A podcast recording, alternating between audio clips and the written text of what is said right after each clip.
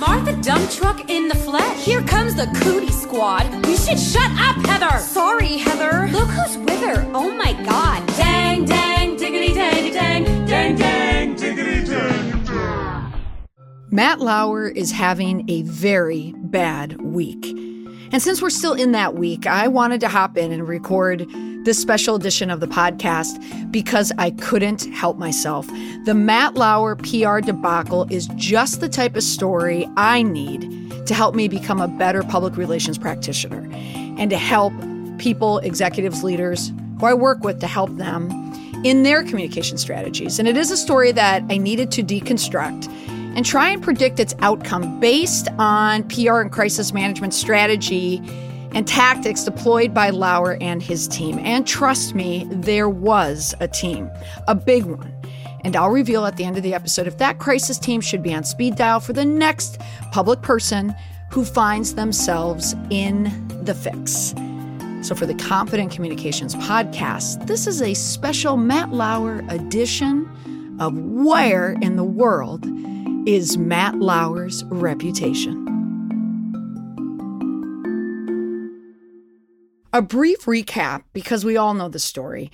In November of two thousand seventeen, N B C News announced that Lauer was donezo after an unidentified female N B C employee had reported him for sexual harassment. And this was during the two thousand fourteen Winter Games in Sochi, Russia. I remember when this announcement happened, I first had a notification on my phone. And then, of course, I saw the news reports. I know I was in a hotel room, but I have no idea where I was at the time. But as I was watching the news that day, and as I was reading all the stories about him and the tweets, I suspected that Matt Lauer would have difficulty coming back from this because there were a lot of rumors out there that he was engaging in this type of behavior anyway. So when it happened, it really wasn't that much of a surprise. And it turns out that Andrew Lack, who's the chairman of N B C News, so after this happened, he had sent out a memorandum to the staff. So acknowledging the incident, which is good, and the firing. But as we later find out in the book, the victim felt that she was outed because he basically made it easy to pinpoint who the accuser was. And I want you to note that point because I'm going to come back to it later because it's a part of the overall story. Now, N B C News at the time, they were aware that there were stories out there in the New York Times and Variety uh, conducting investigations into Matt Lauer. And this, of course, was a part of the whole entire Me Too movement where, where reporters had started first with the New York Times and the Harvey Weinstein case, where they were going down the list of known people, mostly men, who behaved inappropriately. And of course, Matt Lauer was on that list, and there wasn't much of a surprise there.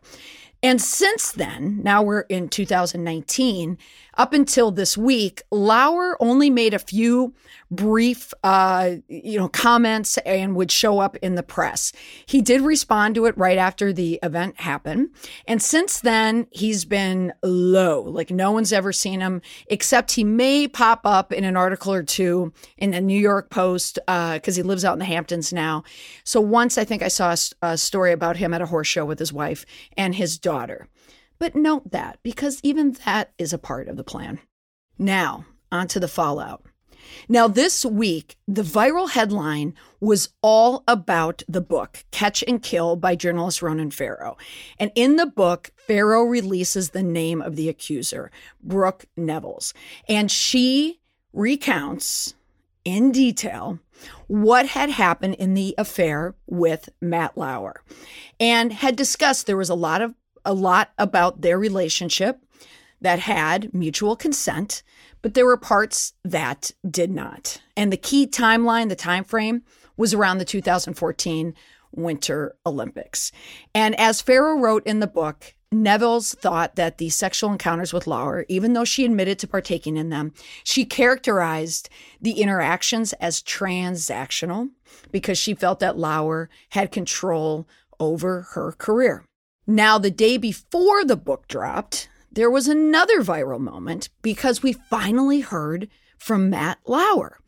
But it wasn't from him directly. It was from Matt Lauer mouthing a song through the app TikTok, through a video posted by his daughter, Romy. Now, it does, when you watch the video, and I'm going to include a video, uh, the link in the show notes on the website and your app so you can watch the video. It is his daughter's account, and it looks like a moment of a father and a daughter having fun, a lighthearted moment. At one point, Matt Lauer sitting in his kitchen, eating, it looks like, cereal all by himself because he's the divorced dad now. The daughter happily, you know, singing and dancing next to him. I think, I forgot to check in with my kids, I think it's the Heather soundtrack that they were singing. Anyway, cutie, cutie video. When I first saw this video, and I had tweeted it, I felt that it was a very intentional video to post because the day before the TikTok video dropped, Adam Sandler had a viral moment with his two daughters. He was at a concert, brought his two daughters on stage. It was at a show, and they sang a Taylor Swift song, and Adam Sandler accompanied his daughters on the guitar. And of course, that moment went viral. And it's a very sweet video. And uh, people, probably more seasoned P R types, would note that Adam Sandler has a movie coming out, uh, Uncut Gems. And it's the first time he's ever, I would say second time. I remember he had another movie, Spanglish, where he had Oscar buzz. So this is that viral moment, whether staged or not, it worked for Adam Sandler. I think Matt Lauer's crisis team sat down and said, how can we frame our client? He can no longer be the, the sad husband at home, the one who's repenting for his sins because they're divorced.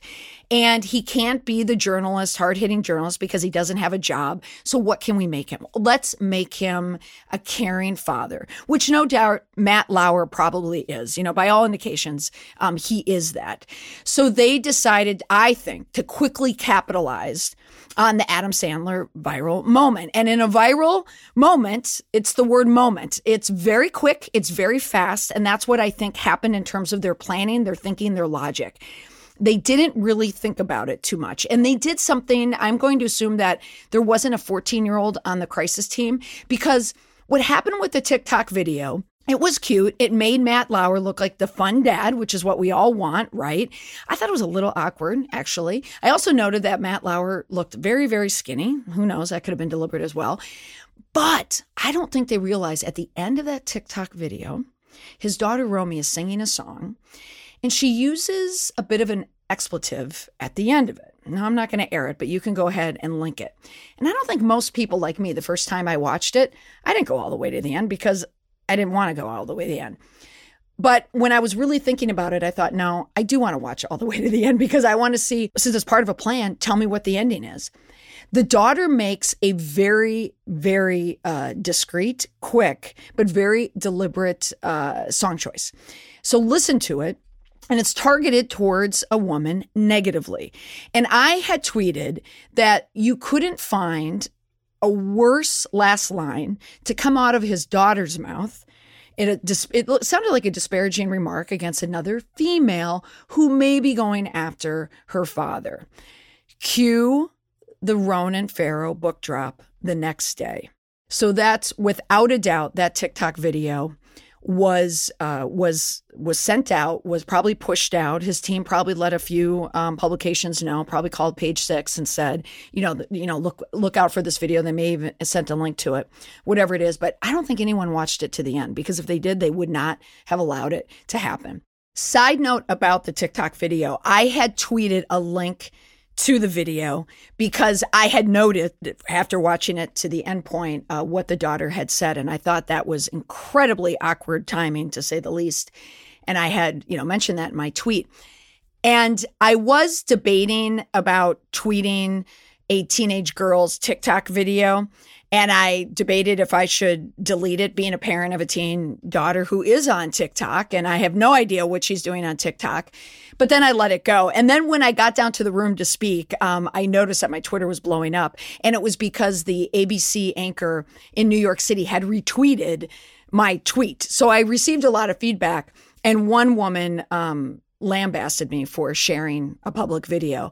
But even when I saw her mention that note in the, in the tweet, I thought, you know what? This is a part of the society that we're in now. It's the TikTok video was not private. You know, she didn't hide it. It was very a very deliberate part of a P R plan. And as a P R practitioner, I'm going to speak about that video. Now, moving on. So the next day, Ronan Farrow's book drops, and we know it is a bombshell of a book. Matt Lauer did know about the book. He and his lawyers received an advance copy, so they knew precisely what was in the book, which is why I feel the TikTok video was a part of a plan. I think it was rushed, but I still think it was part of an overall tactic to try and reclaim his reputation, because that's the framing. He's a dad. Now, that opinion was confirmed when Matt Lauer had a full letter that he sent through his lawyers on October ninth. And it was a long one. And when I got back to my hotel room after my talk, I sat down and I read it. Now, if you've listened to my podcast before, you've heard me talk about the formula that I use for crisis management. And I run it as like a vetting process. So whenever there is anyone that's going through something publicly in the P R crisis management nature, I just run it through the formula, and I can tell, and I've yet to be proven wrong, if they'll survive it or not. Now, it's not ironclad. It's not guaranteed. But so far, I'm running at one hundred percent with every example that um, that I've run through it. Now, let's run Matt Lauer's letter and his overall plan through the formula. Now, again, as a reminder, the steps. I look at them as steps. Step one is to accept, acknowledge, or apologize for your role in whatever the P R debacle happens to be. Step two is your chance to put it into context. This is where you can lay out the reason why you were involved or explain why you did what you did. Step three, the plans, the priorities, the promises that you're going to make to change. More often than not, you're going to need to change something. And if you do all of those three steps, then you are allowed the final step, which is the bonus step. And I call that the ask, where you can ask for something. You can ask for forgiveness. You can ask for your job back. You can ask for just a clean reputation, a clean slate, or somewhat clean slate, to be able to reclaim your job or your life or to do something else. Every single person that has gone through some type of crisis in the last year, I've run through it. If they follow all the steps, they can land on that fourth step. If not, they fall off of it. Now, let's run Matt Lauer's letter through the steps. I'm not going to read the entire letter. You can read that. I'm going to include a link to it in the show notes as well. I'm just going to highlight where I think that Matt Lauer is hitting the steps. Now, his full letter Uh, came out, as I said, on October ninth. He starts here. Over the past two years, people have asked why I have not spoken out to defend myself more vigorously against some of the false and salacious allegations leveled at me. It is a fair question, and the answer is deeply personal. Despite my desire to set the record straight and confront the individuals making false allegations, I wanted nothing less than to create more headlines my kids would read and a new gathering of photographers at the end of our driveway. So I decided to just stay quiet and work on repairing my relationship with the people I love. It has been the most important full-time job I have ever had, but my silence has been a mistake. Listening to that first statement, it is clear that that is step two. He is putting everything into context, and you can also hear the framing. He is framing himself as a devoted, dedicated father, and it is the kids, his family, those are the people who are hurt. Now I'm going to go on. And he talks about the book. He talks about it being a publicity stunt. The next piece, he states, I had an extramarital affair with Brooke Nevils in two thousand fourteen. And then he goes on in excruciating detail about their relationship. Now, here is in the first part of it, he is doing step one, which is admitting to the affair. But part of the admission is the excruciating detail, and he's putting that in there deliberately, I believe, to show that it was mutual consent. That is the second part of the framing that Matt Lauer's team is proposing and trying to proactively push out. Brooke did not do or say anything to object, which is true. As Brooke Nevils said, when when one sexual act was happening to her, uh, somewhat against her will, she said she was intoxicated. She said she was crying into the pillow. So that is true. She did not say anything, but she was apparently crying. But Matt Lauer said she certainly did not cry. She was a fully enthusiastic and willing partner. Ouch. I am not Brooke. I have not been in a situation like Brooke, but even that line, ouch, that hurts. All right, the letter continues to go on and on. Other highlights in the letter. Brooke now says that she was terrified about the control I had over her career and felt pressure to agree to our encounters after Sochi. So they continued their relationship, and he laid out in detail where they continued their relationship and how. And then he says in the end here, I admit I ended the affair poorly. I simply stopped communicating with her. Those are two very key lines that, in my opinion, are key indicators to what will happen to Matt Lauer's reputation, because it tells me about Matt Lauer's mindset during the affair. Now, Brooke saying that she was terrified about the control. He's trying to diminish her feelings, but it's very similar to comparing President Bill Clinton when he had an affair with Monica Lewinsky. There was a huge power imbalance between a president of the United States and an intern, and most people understood that. The same could apply to Matt Lauer. You can't be the most powerful man in network news, which I think he was, and many people would say the same, and she was just a producer. And she wasn't even a producer for N B C. She worked for Meredith Vieira at the time. So no, she didn't have a lot of a lot of power. So it's very believable that she would feel that her job would be at risk, because at least publicly we know that Meredith Vieira and Matt Lauer were friends. So she probably was worried about her job. Now, another key indicator about uh, Matt Lauer's fate is in this line. I admit I ended the affair poorly. I simply stopped communicating with her. That is a lesson for anyone, whether you are having an affair that you end, or if you're a leader, or if you own a business, you run a business, you run a big business, or you run a big part of a business, whether it's someone you're in a relationship with, or it's your customer. What happens when you simply stop communicating with a person? What it does is create another power imbalance. And powerlessness leads to anger. Now, moving on with the letter, he says between February two thousand fourteen and two thousand seventeen, Brooke and I saw each other more than a dozen times at professional gatherings, both large and small. Despite the fact that our affair was over, she always went out of her way to greet me warmly and engage in conversation. It was not until I was called in to speak to an N B C attorney that I first learned Brooke had any complaint. So again, what Matt Lauer is trying to frame here is that Brooke was fine. She was cool because she never came up to him at any event and said, you bastard, you ruined my life, you did this, you performed this. No, no, no, no. That's what he wants people to think. However, if I had to put myself in Brooke's shoes, I'm sure what she was trying to do was re-engage with Matt Lauer to simply have a conversation so she could get her closure.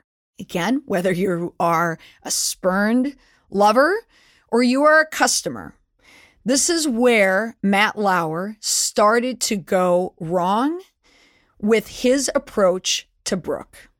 He dismissed her. The letter goes on and on and on to provide context after context after context.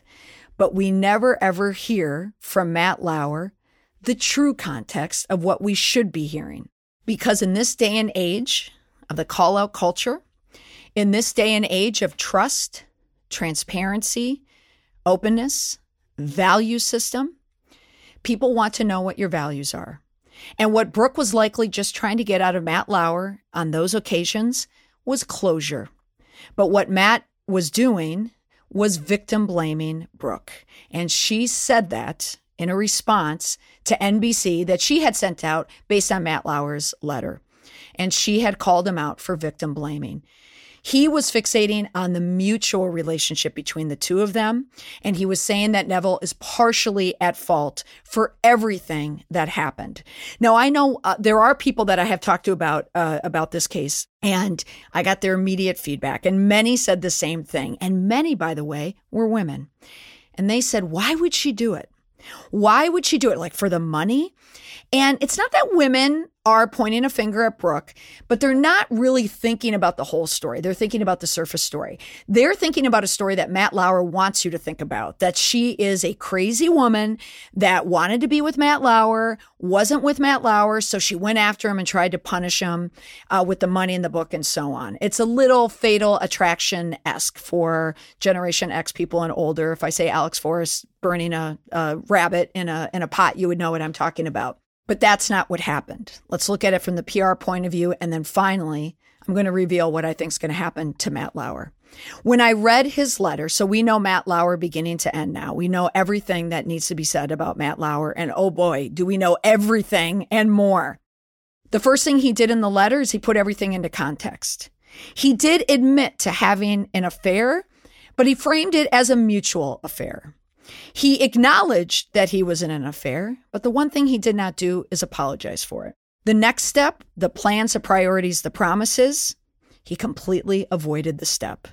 So he stepped over step one, landed on step two, spent a lot of time on step two, hopped over step three, and he's asking people for the step four. So you already know what my answer is going to be if Matt Lauer is going to survive this reputation hit. And the answer is no. The reason why it happened to him is not because a woman was scorned and she wanted to go after Matt Lauer. What Matt Lauer did, to use a, a millennial term, is that he ghosted her. He ghosted Brooke, and that left her powerless. Matt thinks that everyone's going to understand why he ended the relationship. Like, oh, she was a young woman and she was chasing me around and he called me at my house, and that's not cool when you call me at the house. He's hoping that at least half the population, the men, will get it. You know, that when you no longer want to be with the chick, you just stop talking to her. You don't want any of that awkwardness. But that's not what she was. All she was looking for was closure, because I think a lot of women in that situation would understand that. She just wanted to have a conversation, to have Matt Lauer say, hey, thanks, but you know what? We can't continue with this. I mean, he's married. She's going to understand that. And she just wanted to know, I think, not that I'm Brooke, that her job wasn't in peril, that her job wasn't in jeopardy, that her life wasn't going to change because she made a huge mistake by having an affair with Matt Lauer. Now, the other piece that Matt is not bringing into this letter, again, was the power imbalance. There clearly was one. She felt vulnerable. She's probably a very bright woman, considering her job. She's very smart. She's probably very normal. The least close you can get to being a psycho woman. She's very probably sound mind and probably a great person. But she was vulnerable because she was young and she was working at the network. And that's when people can strike other people, is when they're at a vulnerable moment and they find ways to get into their head and get into their psyche. And Matt Lauer did that because he had more power and she was in a position to be swayed. What she probably mutually agrees on is the fact that she made a mistake and she went into a relationship with a married man. She knew she made a mistake. People can understand it. People do that all the time. And they know why they did it too. And they're just kind of hoping for the best. But when it ends, it's not that they want to continue the relationship. They just want to be heard for why it ended. They just want to give their side of the story and move on with their lives. And that's the reason why I think she took the money. It wasn't about money. It was about closure. She, she was hoping that the money would give her that closure and that it would go away. Likely what happened to Brooke, which probably happens to a lot of women that are spurned in relationship, is it probably grew bigger and bigger in her head and rented more space. And then when Ronan, Ronan Farrow came around and started asking her questions, because everyone knew who she was anyway, she was ready to talk. Now, I know I'm focusing on the relationship, the sexual relationship between two people, but you could apply this to a boss and employee and in a working relationship. You could apply it to two friends. You could apply it as a business to a customer. So it doesn't matter if you're a scorned lover or a customer with bad service. It's not about the bad treatment during the process. Anyone can handle that. It's the silence. And the irony is noted in his letter. He said the silence was his fault, but it wasn't from not saying any information about the affair when it first came out, when it was outed, but it was the silence towards Brooke. Lauer exerted his power over Brooke by ghosting her. And in her position, she did not have any recourse. He thinks she wanted the affair to continue, but likely all she wanted was closure. It's a social monitoring system that we all have, all the cues that are out there for how we should respond. People know how to respond normally in day-to-day conversations and relationships with customers. We all do. But when your ground gets shattered and it moves, when people get ghosted, they have no closure. And without closure, you start to question yourself, your choices that you make, and it starts to sabotage you, your self-worth, your self-esteem, your power, the power imbalance. So whether you've been dumped or whether you're just a customer getting horrible service, it's that imbalance of power. And that's why she went to Ronan Farrow. And that is why Matt Lauer, in my opinion, is never going to recover from this, because not only did he miss all the steps, he missed the point of how he hurt Brooke. And I can tell you there's a big part of the generation that gets that. He was my favorite broadcaster, and I hated to see him go. But you know what? I never want to see him again, and I don't think he deserves to have any on-air position, and I doubt he ever will. Last piece, what would I do if I did work for Matt Lauer, if I was a part of his crisis team? At this point, the only thing that he can do is have that sit-down interview. Everybody does it, and it also seems to work. And the reason why is because you're letting people in. People make mistakes all the time. Happens all the time. And sometimes the mistake can actually help you in many cases. Remember, you hear me say, with every crisis, there is an opportunity, and there is an opportunity for redemption. A lot of the men that fell because of the Me Too movement had a really difficult time coming back because it's hard to respond and frame why you treated women a certain way. But some tried, like Louis C K, he was pretty close because he came out and followed the steps. He admitted it. He flat out admitted what he did. He put it into context why he did it. And then he said he was going to change. The reason why he didn't, uh, he wasn't able to complete the entire P R rehab, and he's now still in oblivion, is because he reneged on it. As soon as he started going on stage again, he started doing the same sick sex jokes, and people on their phones started spreading it, and it went viral. So it's like he got bit by the hand that fed him. For Matt Lauer, it's going to be the same thing. The only thing he can do is an interview. And in that interview, he has to say he's sorry. He has to accept blame. He has to say there was a power imbalance. And he has to say, you know what? I was so angry when that news story happened. And that was the letter that I had to put out. Will we ever see Matt Lauer again on morning television? Not likely. But if he does some type of admission about his role and truly apologize for what he did, he at least will put himself in a good position to do something. It just won't be on the air. What's the lesson in all this? Because there aren't that many male morning anchors out there, so I'm sure there isn't anyone listening to this podcast that can get direct advice. However, there's a good life lesson in here. Again, if you're a leader, if you own a business, if you run a customer service department, if you work for a for-profit or a nonprofit or a cooperative, and you have members, you have people that own the cooperative, remember they all have a voice and they all want to be heard. And when things go wrong, remember people are sensible. They understand why things happen. And the first step to getting them to calm down and in coming to a resolution is by acknowledging that there's a problem and by acknowledging what your role is in that problem. And the best part, the biggest part, what you have to do is you have to listen. You have to let them speak. If you ghost someone, you will lose all trust that that person has ever had in you. So whether it's a customer or a scorned lover, if you don't allow them the closure, they will never, ever trust you again. And in a viral environment, you never know, it could spread.